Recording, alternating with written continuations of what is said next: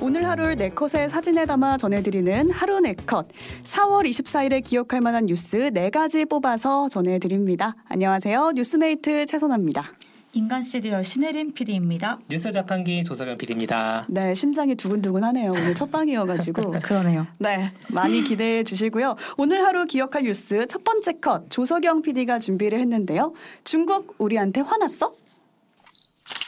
네, 지금 저희가 보여드리고 있는 사진은 지금 레인보우 CBS 레인보우와 유튜브 음. 채널 오뜨밀에 오시면 사진을 보실 수 있는데요. 네. 어, 중국의 관영 매체인 글로벌 타임스에 어제 이런 사설이 나왔습니다. 음. 한국 외교의 국가적 품위, 그러니까 국격이 산산조각 났다. 이러면서 대문짝만하게 윤석열 대통령 사진을 실어놨죠. 그러니까 윤 대통령이 우리 국격을 망가뜨렸다 이렇게 비판한 거예요. 그렇죠. 음. 중국의 관영 매체니까 이제 네. 중국의 입장이라고 볼 수 있겠는데 우리나라로 치면은 외교부 장관에 해당하는 음. 중국 외무부장이 대만 문제로 불장난하면 반드시 타 죽는다 이런 말을 또 했어요. 표현이 너무 살벌해요. 너무 살벌하죠. 네. 지난주에 아마 윤석열 대통령이 이 로이터 통신과의 인터뷰에서 말을 한 거를 가지고 중국이 좀 반응한 것 같아요. 네, 저희가 사실 지난주에 유튜브 방송을 통해서 한번 음. 전해드린 적이 있는데 윤석열 대통령이 로이터 통신과의 인터뷰에서 우크라이나에 무기를 지원할 수도 있다 음. 이런 가능성을 언급을 했죠. 네. 그래서 러시아가 바로 반발을 했어요. 그러면은 너는 우리랑 적대국가 되는 거야라고 강하게 반발을 했다는 거죠. 그때 그쵸. 제가 푸틴 얼굴이 이제 뉴스에 너무 많이 보여가지고 이제 불안해졌다라고 말씀을 드렸는데, 근데 사실 그때 중국도 거론했던 걸 봤어요. 네. 그렇죠. 네. 그 인터뷰에서 음. 그러니까 윤석열 대통령이 그때 어떤 발언을 했길래 이렇게 중국이 화를 내는 건가요? 네, 로이터 통신 인터뷰에서 윤석열 대통령이 뭐라고 했느냐? 음. 자, 대만 해협의 힘에 의한 형, 현상 변경에 반대한다. 음. 대만과 중국의 문제는 남북한 문제처럼 전 세계적인 문제다. 이런 발언을 했습니다. 이거 뭐라고 해석하면 되나요? 이걸 어떻게 해석하면 되냐면 중국이 대만을 그러니까 중국이 대만을 침공할 것이다라는 설이 계속 항상 주기적으로 돌거든요. 음. 근데 그렇게 하는 것은 무력으로 이렇게 행, 무력 행사를 하거나 침공을 하면 안 된다. 이제 이런 얘기인 거죠. 그 표면적으로만 봤으면은 뭐 전쟁하지 말자, 싸우지 말자 이런 얘기면 못할 얘기도 아닌 거 아닌가요? 네, 근데 중국이 이제 대만과 관련된 거에 있어서는 조금 음. 이렇게 예민하게 반응한 부분이 있습니다. 네. 왜냐하면 중국 입장에서 대만은 별개의 국가가 아니라 자국 영토예요. 자국 영토. 음. 우리나라 땅이다. 그러니까 우리 제주도가 한국 한국 영토잖아요. 그렇죠. 그런 것처럼 중국 입장에서는 대만이 자기네 나라 영토인 거예요. 음. 그래서 이제 하나의 중국이라는 말이 이제 이런 기사에 많이 나오는데 대만은 사실 저희가 대만에 여행 가면 대만 간다라고 하지 중국 간다라고 하지 않잖아요. 그렇죠. 뭐 네. 한국에 제주도 간다 이렇게 안 그렇죠. 하잖아요. 우리 한국 간다고 그렇죠. 하지. 올림픽 같은 거 할 때도 별개로 참여하고 있기도 음. 하고 대만과 중국의 관계가 되게 미묘한데 그런데 그 안에 있는 사람 안에 있는 중국과 대만과의 관계에 대해서 남들이 말을 하면 내정 간섭 아니냐 음. 이제 이런 반응을 하는 거죠. 네. 그러다 보니까 이제 과거에 트와이스의 쯔위 씨가 이런 논란을 한번 겪은 적이 있어요. 쯔위가 네. 어떤 음. 그러니까 얘기요? 대만 깃발을 들고 방송에 출연했다가 음. 엄청난 비판을 받았었죠. 맞아요, 생각나요. 네, 그래가지고 음. 막 사과하고 음. 이제 이런 일도 있었는데 그만큼 중국에게는 이게 굉장히 민감한 문제여서 강하게 반발하는 겁니다. 음. 네, 네, 제가 이 인터뷰가 사실 며칠 전에 저희 소개시켜 드렸던 거잖아요. 네. 네, 유튜브 베타 라이브로 소개시켜 주- 드렸는데 왜 주말 사이에 이런 센 발언이 막 나온 거예요. 사실 제가 주말에 뉴스를 잘 못 봤어요. 네. 그게 사실 주말에 왜 갑자기 한 박자 늦게 그럼 중국이 반응한 거야? 그렇죠. 그 인터뷰는 그 전인데. 전이 4월, 네, 4월 네. 19일이니까요. 그러니까 눈치 게임의 관점에서 이걸 좀 볼 필요가 있는데 음. 우리 동네, 그러니까 저희 동북아시아에는 군사적으로 한미일, 그러니까 한국, 미국, 일본이 한 편이고 네. 북중러라고 해서 북한, 중국, 러시아가 한 편인 것처럼 구도 같은 게 있었어요. 음. 이게 사실 근데 뭐 박근혜 정부 때도 그렇지만 중국이랑 우리나라가 경 제로 좀 가까워지면서 딱 이렇게 VS로 구도가 되는 건 아니다. 음. 이제 흔들리는 상황도 있었는데 근데 최근에 굉장히 이 구도가 강해지고 있죠. 음. 그 인터뷰로 인해서인가요? 그, 그, 그 인터뷰가 영향을 줄 수밖에 없는 게 사실 러시아와 우크라이나가 전쟁을 하고 있는데 미국은 계속 우크라이나에 무기 지원 해달라라는 음. 이제 압박을 한국에 넣고 있었거든요. 음. 근데 한국 안 하고 있었잖아요. 음. 근데 어? 할 수도 있는 거 아니야? 라는 얘기가 나오는 순간 이제 그러면 한국이랑 미국이랑 일본이 또 묶여가지고 세트가 되고 이러면 또 북한, 중국, 러시아도 묶여서 세트가 될 수 있는 거 아니냐? 음. 라는 생각이 드는 거고 네. 중국 입장에서 우리랑 친한 러시아 우리랑 친한 러시아를 너네가 건드려? 음. 그리고 우리도 지금 약간 건드리겠다는 거야? 이제 이런 식으로 반응을 할 수 있는 거죠. 또 이제 더 큰 거는 지금 윤석열 대통령이 미국 갔거든요. 오늘 갔잖아요. 네, 한미 정상회담하러 미국에 갔는데 거기서 약간 또 이런 대만이나 뭐 이런 동북아시아 문제에 대해서 얘기가 나올 것 같으니까 미리 이제 선을 그어 놓는 거죠. 우리 눈치 좀 봐라. 음, 우리 이렇게 지금 심경이 좋지가. 않아라는 눈치를 주고 있는 거네요 우리한테. 네네네. 그러니까 우리가 미국과 군사적으로는 좀 동맹 관계이긴 하지만 말씀하셨던 대로 음. 중국과도 사실 교민도 굉장히 많이 살고 네. 경제적으로 밀접한 관계잖아요. 네. 그래서 중국 교민들이 좀 불안이 떨고 있다, 불안이 네. 커지고 있다 이런 얘기도 그렇죠. 들리더라고요. 지난주에는 러시아 교민들이 불안에 떨고 있다는 음. 뉴스가 나왔었는데 오늘은 중국 교민 관련돼서 뉴스가 나오더라고요. 네, 이번 주 한미 정상회담 앞두고 외교 관련한 소식이 많은데 저희가 또 차근차근 나오는 대로 정리해 드리겠습니다. 다, 다음 컷으로 좀 넘어갈게요. 단돈 만 원에 대중교통 무제한? 솔깃하지 않나요?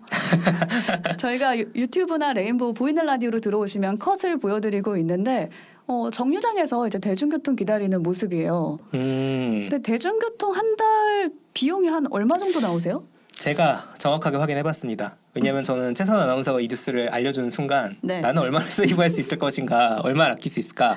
제가 지난달에 6만 원 나왔더라고요. 음. 6만 원. 네, 대중교통비만. 거의 대중교통 타고 출퇴근을 그쵸. 하시는 거죠? 집 회사 집 회사만 거의 하지만 어쨌든 6만 원. 음. 오. 저는 한 5만 원 나오는데 저는 사실 자가용이랑 병행 음. 했을 때 5만 원이고 안 하면 사실 10만 원 가까이 나와요. 그렇죠. 어, 네. 병행을 해도 5만 원 정도. 음. 네네. 근데 이 기사는 월 만 원의 대중교통 무제한으로 이용하면 어떨까라는 그런 상상을 해보게 하는 그런 어. 기사였어요. 음, 근데 무조건 고.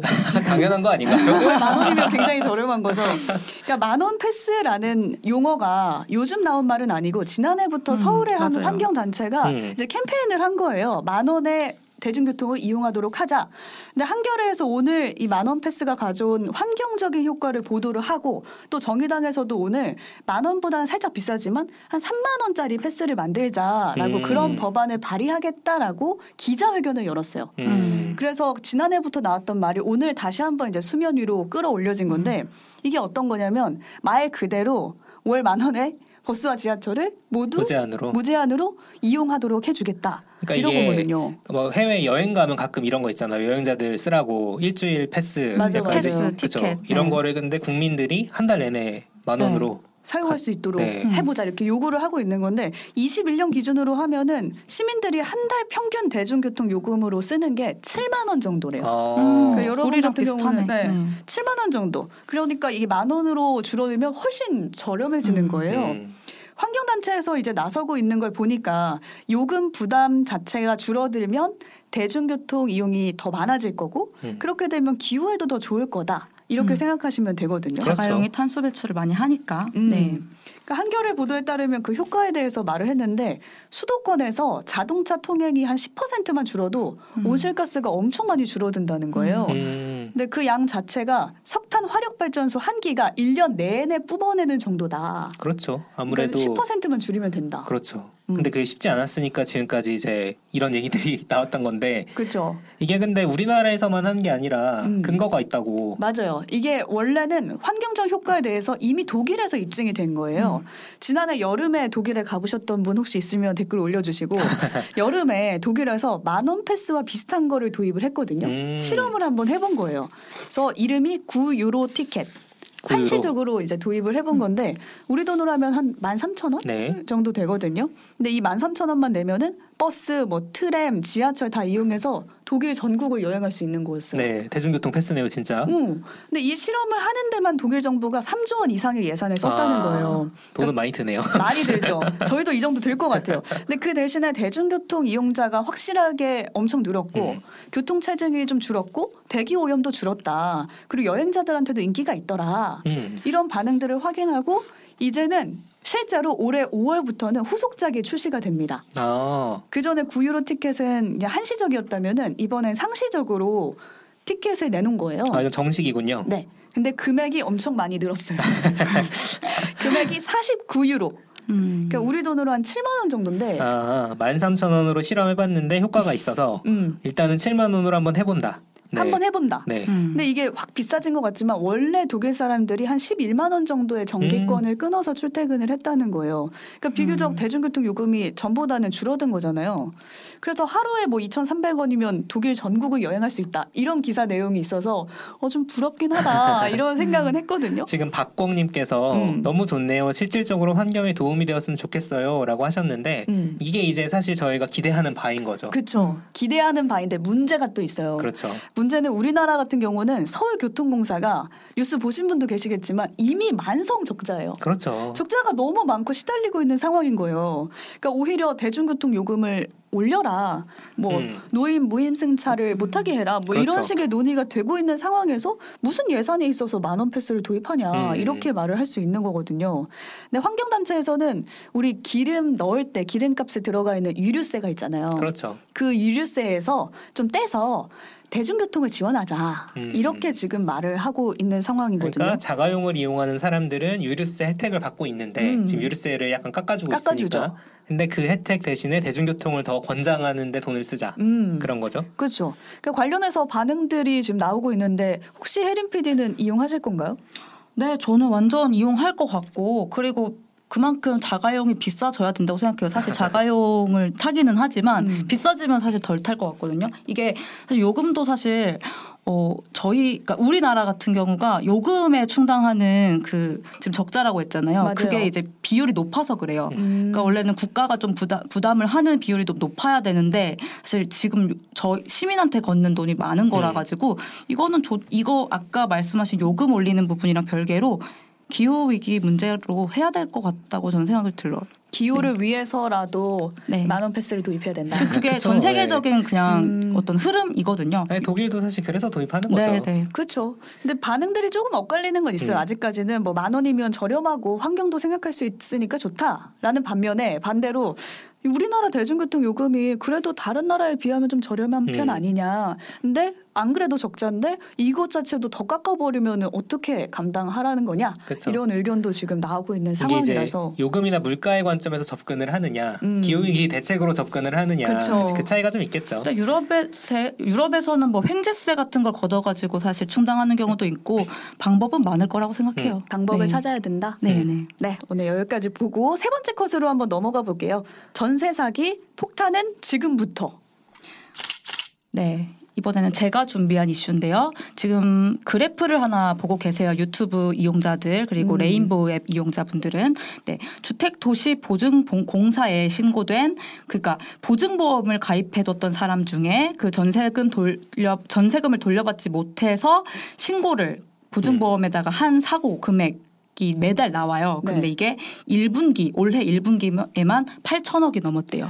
3개월 동안 8천억 8천억 가까이. 가까이. 정확히는 8천억 가까이. 네. 예. 그러면은 다른 연도랑 지금 같이 사진이 나오는데 2022년도 1년 내내에서 한 5,400억 정도인데 지금은 1분기에만 지금- 7천억 넘은 거예요? 그쵸. 그렇죠. 3개월만 친 거예요, 이게. 와. 이게- 2021년에는 2,800억이 안 돼요. 1년 동안. 그죠. 작년 여름에 네. 제가 전세 사기 문제가 불거지고 나서 시리얼 채널 동료들이랑 전세 사기 시리즈를 만들었을 때 그때 충격 먹었던 기사가 요런 류의 기사인데 지난 8월 사상 처음으로 이 금액이 천억을 넘어섰다. 음. 그리고 음. 피해자 절반이 2030이다. 이렇게 나왔거든요. 네. 천억 하면서 이제 와 이거 만들어야겠다 해가지고 음. 콘텐츠를 만들었던 건데 지금 지금 한 번 더 만들어야? 되는 거 아니에요? 한 달만 치면 3분기만에 3천억이고요. 네. 네. 와. 3개월 동안 8천억 가까이. 네. 와. 근데 이게 보면은 통계 자체가 보증보험에 가입된 사례만 그쵸. 한 거잖아요. 그쵸. 사실 저 전세 사는데 가입 안 돼 있거든요. 아 진짜요? 네. 가입 안 아, 다 하셨어요? 하셨어요? 네. 저는 뭘 믿고 지금까지 안 하고 있는지 모르겠지만 어쨌든 하겠네요. 네, 안 하고 있는데 지금 문제가 계속 터지고 있잖아요. 음. 뭐 경기도 동탄 크게 그렇죠. 터졌고 대전, 부산 뭐 전국적으로 이 사기 피해가 동시다발적으로 터지고 있어서 이게 어떻게 음. 이런 어. 생각이 드는데 정말 전국이 그냥 지뢰밭이에요. 음. 근데 이제 KBS 보도에 따르면 화곡동 있잖아요. 네. 저희 지금 회사가 목동인데 이 바로 옆이 화곡동이죠. 저도 목동이 너무 가, 그 집이 비싸다 보니까 비싸죠. 화곡동 근처에서 오래 살았었는데 아, 거기 이제 사회초년생도 많이 살고 엄청 많죠. 그만큼 그들을 노리는 악성 임대인도 많고 음. 그래서 서울 피해자의 한 10명 중 3명이 다 이제 화곡동에서 피해가 발생한다고 그래요. 하는데 아, 근데 여기가 2021년에 정점을 찍었대요. 그 악성 임대인의 매입이. 그렇죠. 음. 예, 그 그러니까 KBS 2년이 보도. 지나면은 더 터지겠죠. 네. 그러니까 그게 2년 후예요. 지금 네. 올해 하반기가. 그럼 올해 하반기네요. 네. 네. 어, 정점은 이제 찍지도 아. 않았다라는 우선 해림 나오죠. PD 괜찮으시겠어요? 저는 구축으로 옮겨 타가지고 아니다. 네. 네. 그 이걸 보면은 전세 사기 피해로 지금 두 달 사이에 우리도 많이 뉴스를 접했지만 세 명이 스스로 세상을 등졌거든요. 그 이후로 뭐 대책 논의가 빠르게 이어지고는 있는데 오늘 오뜨밀 라이브가 이제 방송되기 전에 라디오로 듣는 분들은 우리가 처음이시겠지만 그 전에 유튜브에서 사전에 라이브를 진행했을 때 대책을 요구하는 피해자들의 이야기를 혜린 PD가 그때도 전해 주셨잖아요. 맞아요. 네, 네. 그 아까 지금 말씀하신 피해자 세 명이 모두 같은 인천 지역 음. 그리고 같은 사람한테서 피해를 입었고 맞아요. 또 모두 형편이 어려웠지만 꿋꿋하게 일해왔던 2030 피해자들이거든요. 그렇죠. 근데 그분들이 세상을 뜨기 전에 남긴 말들이 있어요. 유서나 뭐 그런 걸 통해서. 네, 가장 최근에 떠, 그 세상을 떠난 30대 여성분은 이 세상에 다신 이런 일이 없었으면 좋겠다. 아휴. 그리고 어, 그 2월 28일에 떠난 30대 남성분은 나라에 제대로 된 대책이 없다. 더 음. 좋은 빠른 대책이 나왔으면 좋겠다. 근데 이제 정부 대책이 없진 않았거든요. 이제까지. 그쵸. 계속 있긴 했는데 네. 조금 지금까지는 보증금 먹튀에 대한 뭔가 정부의 대책이 예방에 초점이 좀 딱 맞춰져 있었던 것 같아요. 그러니까 사기 수법이 워낙 많아가지고 음, 그 수법을 그렇죠. 막는데도 좀 급급했던 건데 음. 근데 지금 당장 고통받는 피해자들이 이렇게 늘어난 거잖아요. 음. 그리고 그 대책이 자꾸 나오는데 해당되지 않는 경우가 너무 많았던 그게 거예요. 너무 많더라고요. 구제나 네. 회복이 안 되는 거죠. 네, 저번에 이제 방송에서 말씀드렸지만 최최 최후로 피해 주 피해 주, 한, 받은 사람한테 받을 수 그러니까 구제할 수 있는 어떤 최우선 변제금이라는 게 있어요. 좀 음. 이제 한한 어, 피해 금액의 한 30% 음. 정도. 근데 미, 이 인천 지역의 피해자분들은 거의 다 해당이 안 됐다고 하더라고요. 그러니까 외초에 1억이 네. 1억이라면 3천까지는 네. 최우선 변제를 해줄 수 있는 제도가 네. 있었지만 네. 그거조차 해당이 안 되는 네, 1억이면 기준도 안 돼요. 기준도 안 되고, 예. 그쵸, 예. 음. 아 이게 사실 그래가지고 어쨌든 저희가 주말 사이에 이 당정협이라 그래서 정부랑 대통령이 속한 여당이 정책을 많이 만들었다 해가지고 맞아요. 지금 뉴스가 계속 나오고 있어요. 새로운 네. 법도 만들 거다 이러면서 네, 이제야 조금 지금 피해자에 대한 구제 대책이 조금 마련되는 것 같은데 어, 한시적 특별법을 만들기로 음. 했대요. 그래서 지금 살고 있는 이 집이 경매에 넘어가게 되면 먼저 이 피해자가 낙찰받을 수 있게 피해자에게 우선 매수권이라는 걸 주게 되는데 음. 집을 먼저 살 수 있는 권리. 그쵸. 근데 이제 그래 그 집 내가 살게라고 하면 세금 혜택도 주고 저리로 이제 융자 지원도 음. 대출도 하고. 해주고. 근데 그 집에 안 살고 아, 그러니까 안, 그 집을 구매하고 싶지 않을 수 있잖아요. 그렇죠. 그럴 수 있죠. 네. 그리고 집 얼마나 구매할 큰데. 여건이 네. 안될 수도 있고. 네. 그러면 이제 LH 한국 한국토지 주택공사가 경매에 나서서 그 주택을 산 다음에 그 피해 임차인한테 공공임대를 음. 오랫동안 시세 절반 수준 가격으로 해준다. 해주겠다. 음. 근데 이제 떼인 보증금을 보전해주진 않겠다. 여기는 완전히 선을 그었고 그쵸. 다만 이제 이런 식으로 뭐 보전을 해주겠다라고 어, 하는 그리고 건데. 쫓겨나게는 안 하겠다. 주거권을 음. 보장해주겠다라는 네, 방식 주거권에 같아요. 이제 초점이 맞춰 있는 거죠. 그게 사실 어쨌든 피해자들이 당장 길거리에 나앉게 생겼다 음. 이런 얘기도 워낙 많았고 음. 그거를 막겠다는 것만큼은 어쨌든 긍정적으로 보일 수가 있긴 한데 사실 사기 피해를 당한 이 그쵸. 상황에서 그 사기 피해에 대해서 안 되고 보통 전세는 저는 사실 대출 받아서도 전세로 살지만 음. 전재산 플러스 빚이잖아요. 그렇죠. 음. 내가 가지고 있는 전재산 플러스 빚이거든요. 네. 그거를 하루 아침에 날려버린 날린 거죠. 이제 그 부분에 대해서 어떻게 할 것인가 음. 그 고민이 있는 거죠. 그리고 이게 20년 동안 시세 절반 수준으로 해주겠다라고 하는 네, 거거든요. 네. 음. 근데 그렇게 따지면 만약에 직장을 옮기거나 아니 뭐. 결혼을 해서 주거 환경을 바꿔야 된다거나 그리고 저는 만약 제가 피해자라면은 당장 그 집을 떠나고 싶을 것 같거든요. 맞아요. 정말요. 어. 저희 피해자 인터뷰했을 때 딱 그 말을 하셨어요. 음. 네. 근데도 이제 그 집에 당장 주거가 걱정이니 살더라도 20년간 뭐 임대료 혜택이 준다고 해서 내가 살 것 같지는 않아요. 근데 아. 근본적인 혜택은 아닌 것 같습니다. 아, 음. 그런 뭔가 대책은 아닌 것 같아요. 네. 음. 피해자 생각은 어떨지 저희도 궁금해서 2부에 준비를 했어요. 직접 이제 피해자분이 나오셔서 요즘 나오는 이런 대책들에 대해서 생각은 어떠신지 좀 여쭤보려고 하니까요. 합니다. 2부에서 함께 해주시고요. 마지막 저희가 준비한 보너스 컷으로 넘어가 볼게요. 네. 네, 송영길 전 대표 귀국. 네. 자, 오늘 준비한 보너스 컷이 민주당 송영길 전 대표의 사진입니다. 조금 네. 전 찍힌 사진이죠. 네. 아 네. 이거는 파리에서 출국할 때 아, 찍혔는데 주- 아. 들어봤을 때도 사실 비주얼은 비슷했어요.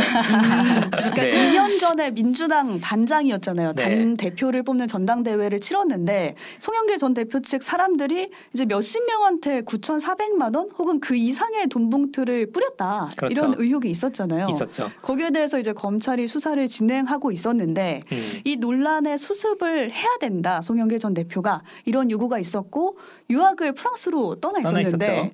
돌아왔어요. 급하게 귀국을 했습니다. 음. 그래서 이 빨간 책을 손에 쥐고 이제 오늘 오후에 인천공항에 도착을 해서 또 막 기자들과 인터뷰를 하고 음. 이런저런 있- 일들이 있었는데, 그러니까 오늘의 보너스 컷 저희가 이제 하루에 세 가지 뉴스를 저희가 직접 준비를 해서 이야기 좀 길게 전해드리고 음. 마지막 컷은 사진으로 뭔가 기억할 수 있는 하루 네. 이걸 이제 준비를 했잖아요. 네. 그래서 보너스 컷으로 한번 준비해봤습니다. 네, 짱구는 못 말려님이 저거 무슨 책 들고 있는 거예요? 라고 궁금해하셨는데 네, 저희가 그 얘기는 라디오 방송 끝나고 네, 유튜브 그쵸 유튜브를 통해서 여러분과 더 얘기를 나눠보도록 하고 또 이 모습이 한동훈 장관과 비슷해가지고 또 화제가 되기도. 했거든요. 네. 그 얘기도 좀 더 나눠보도록 하겠습니다.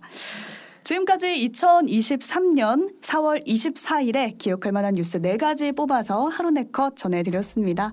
1부 끝곡은 트와이스의 Set Me Free 보내드리고요. 앞서 예고해드린 것처럼 2부에서는 전세 사기 피해자와의 인터뷰 이어가 보겠습니다. 조석영 PD, 신혜림 PD와는 여기서 인사 나눌게요. 고맙습니다. 감사합니다. 감사합니다.